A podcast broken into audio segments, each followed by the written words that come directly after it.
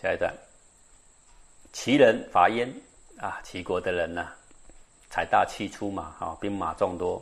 那刚好燕国里面呢有内乱，然后呢，这个燕国的百姓呢民不聊生，就很希望有人来救他。然后齐国就趁这个机会呢，就去发了燕国了。那当时的燕王叫做快，然后呢，他旁边呢有一个令臣叫做子之啊。这个子之一直跟他讲说：“哈，你要效法尧舜禹汤。”那个燕王快说：“尧舜禹汤怎么着？尧舜禹汤有禅让的政治，所以今天才能够名垂青史啊。”当一个王，结果呢，这个燕王哙呀昏了头，你知道吗？他真的要效法尧舜禹汤，主要效法尧舜禹汤是要名垂青史，结果他就把王位让给谁呢？让给子之。子之一得到王位之后，就把燕王哙关起来，然后呢，子之荒淫无道，所以最后燕国里边就乱了。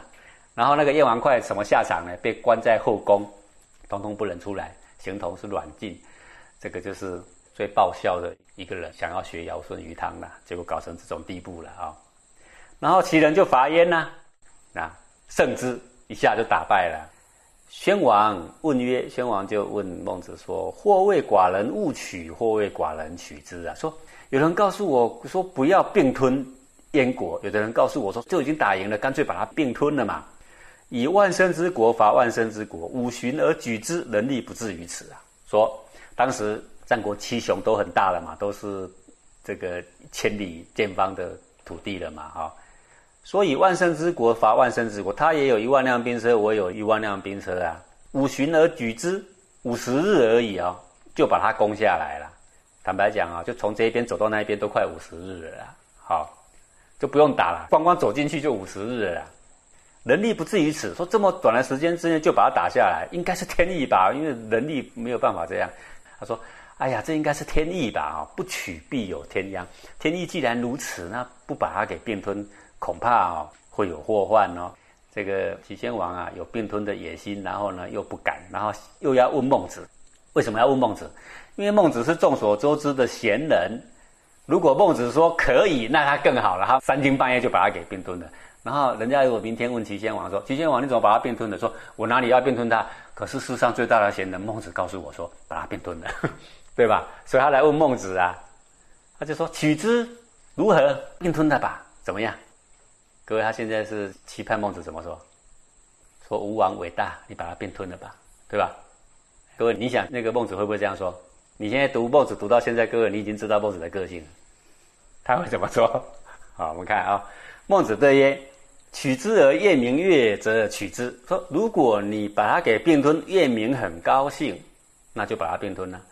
古之人有行之者，武王是也。古代有没有这样的人呢？有啊，武王就是这样啊。武王把殷朝全部拿下来，而殷民非常高兴，那就把它拿下来呀。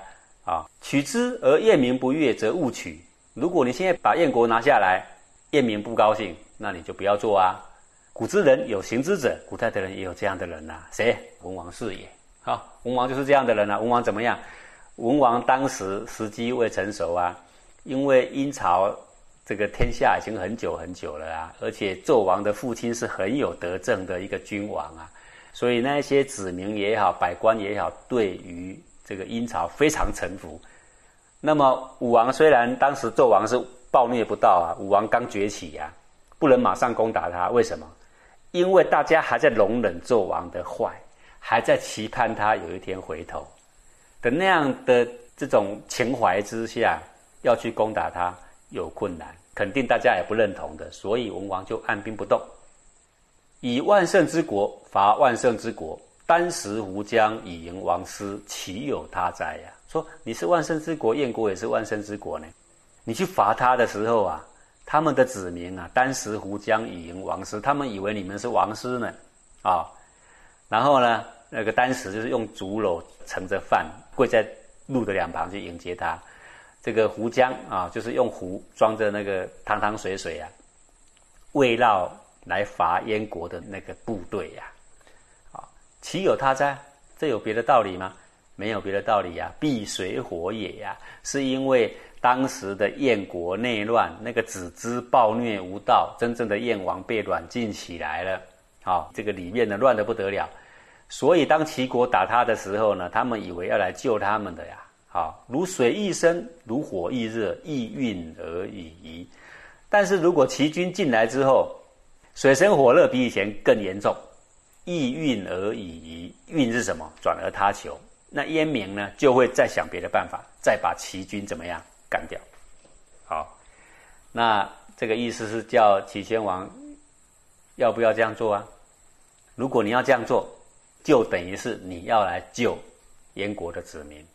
好，如果你只是想并吞它，然后再把里面的金银财宝都拿走，然后呢，把这个人家的世代呢，把它给中断掉，那我看燕国的百姓呢是。不会认同的啊。那后来呢？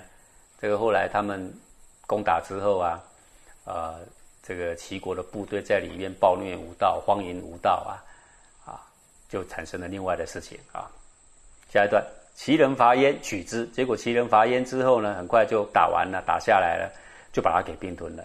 诸侯将抹救燕，那么当时有八九个国家在啊。结果齐国已经是万圣之国，齐国是万山之国，又并吞了燕国，又是万山之国，所以其他的诸侯啊，其他的国就紧张起来了，联合起来要来对付齐国。好，宣王曰：“诸侯多谋伐寡人者，何以待之？”齐宣王很紧张，又来问孟子了，说啊，所有的诸侯都联合起来啊，要来打我们一国，啊，怎么办才好呢？各位啊，所有的诸侯联合起来，起码还有七八国啊。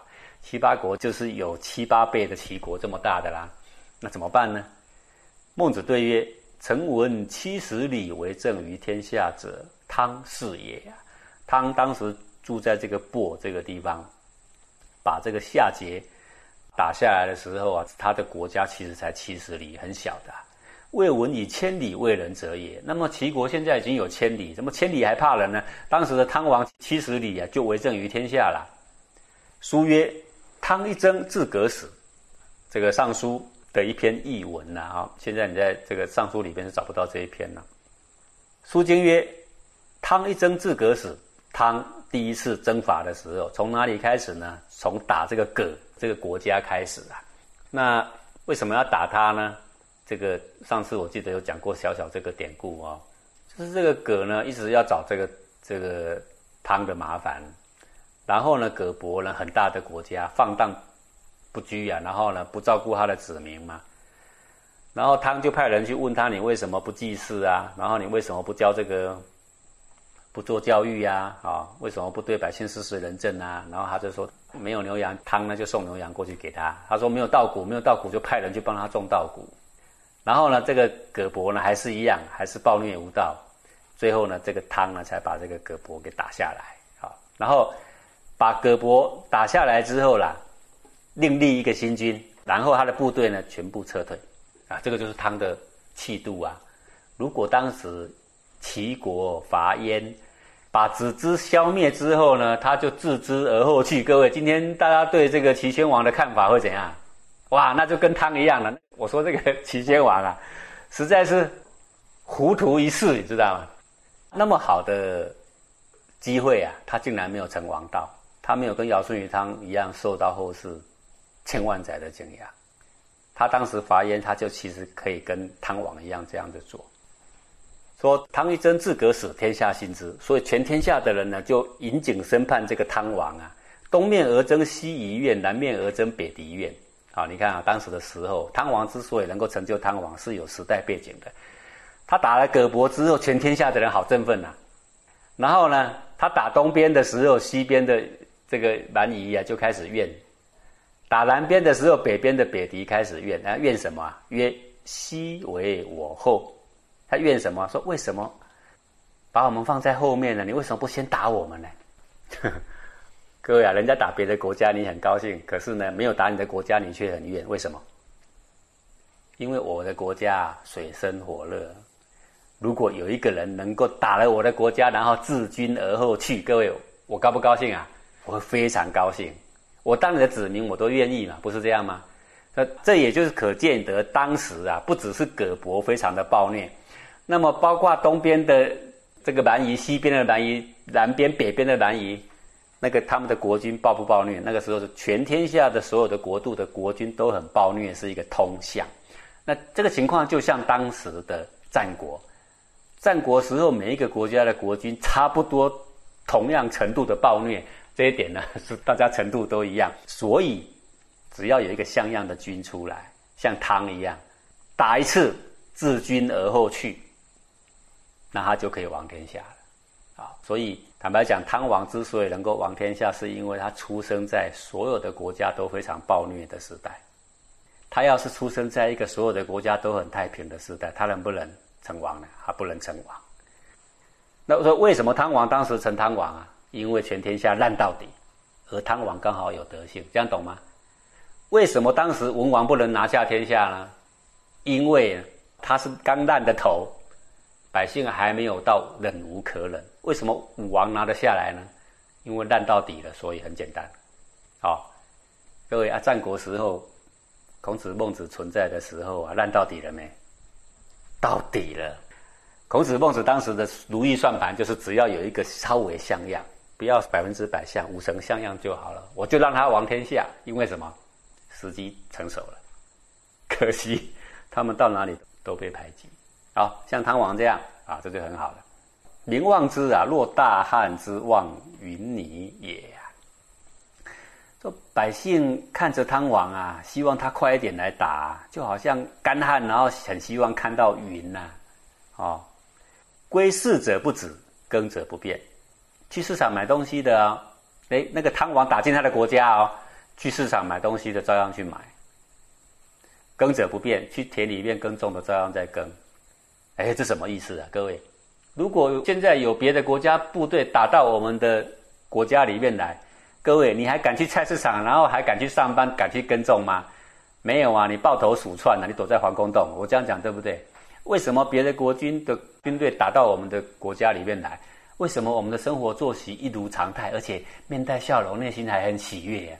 因为呢，你赶快把我那个混蛋的国君打掉吧！你再不把他打掉，我们什么时候才可以喘息呢？是这样来的。诛其君而吊其名，把他的国君呢给诛掉了。而后呢，慰问他的子民，落石雨降，好像干旱下了一场大雨，哇！大家终于得到休息了。明大悦，说百姓非常的喜悦啦。书曰：“昔我后，后来其书。”啊，《书经》里面有这么一段话：“昔是等待，等待我的明君；我后那个后就是明君，等待我的明君来啊。后来其书，当明君出现的时候，我们就非常舒服了，我们就快活了啊。就等待我王而来了。”让我得到这个休息的意思了。今燕虐其民，往往而争之啊！现在燕国的子之呢，暴虐无道呢，让百姓陷于水火。而齐宣王您呢，想要扮演汤王的角色去征伐他，明以为将整己于水火之中也啊！所以这燕国的百姓以为你要去救他们，当时胡将以迎王师，所以跪在马路的两旁啊，给你吃的，给你喝的，对吧？若杀其父兄，系列其子弟，毁其宗庙，迁其重器，如之何其可也呀？那么以下所说的，就刚好是齐宣王的部队去所干的事情，把他们的父兄给杀了，系列其子弟啊，系列就是把他们无辜的人都绑起来了，毁其宗庙，把人家的宗庙全部都给占领了，迁其重器，把里面贵重东西都拿走了。说你们干这些事。怎么可以呢？那个孟子无限的感慨，怎样感慨呢？各位，你看这个局面哈，齐宣王跟汤王所面临到的局面像不像啊？这非常非常像，像极了。汤王已经名垂青史，而齐宣王呢，臭名万世。各位可不可惜啊？非常非常可惜，他完全错失了行功立德、为百姓立下重大德行的一个机会，太可惜了。天下故谓其之强也啊！今又背地而不行仁政，是动天下之兵也呀！说天下的人本来就很怕你齐国很强大，现在你的土地因为并吞了燕国又增加了一倍，然后呢增加一倍你还不行仁政哦，内忧外患哦，所以动了天下之兵，每一个人都想要团结起来打你呀！王树出令，反其茂尼，止其重器，摩于燕众，自军而后去之。则有可及之也呀！说你不想亡国的话，赶快出令反其茂尼。茂是老的，你是小的，把他们老弱让他们回到他们的家庭里面去啊，止其重器，从他们国家拿出来的价值品全部还人家。摩于验众，问他们验众里面说啊，你们的国君既然那个都已经死了，然后呢，他的这个后裔里面有谁的德性比较好？来，我们那个德性比较好的，我帮你们立个军吧。自军而后去，军立了之后，你们赶快撤兵，则有可及止也。这样要来阻止其他的列强联军来攻打你，还来得及的啦。所以后来的这个齐宣王，这个照着孟子的话这样做，把。部队给撤了，自军而后弃。各位可不可惜？可惜呀！他如果当时不要这样做，不要去把人家的无辜的人给绑起来，不要把人家的这个财宝全部都给他拿走，不要暴虐无道，他直接打完了燕国，自君而后去的话，会怎样？其他的诸侯，每一个国家里面的百姓，都会引颈审判，说你怎么还不来打我们？赶快来打我们！你打到哪里都有人单食无将以迎王师，你信不信？对吧？然后等到所有的联军要攻打他了，他觉得危机重重了，才听孟子的话，才撤退，德性没了，人家对你的敬仰也没了，你的机会全失了。我说战国时代最最可惜的就是这个家伙，好，可以一统天下，可以名垂青史，可以救天下的苍生，而他却丧失了。这么大好的机会啊！那从这个最后一段，你可以看得到，孟子在王的面前，哪一个王都一样，总是讲君子圣贤可以讲的话，应该讲的话，光明磊落的话，总是说对众生最有益的话，最长远的话，从来没有什么做诸侯马前卒这件事情。好，我们今天呢就讲到这。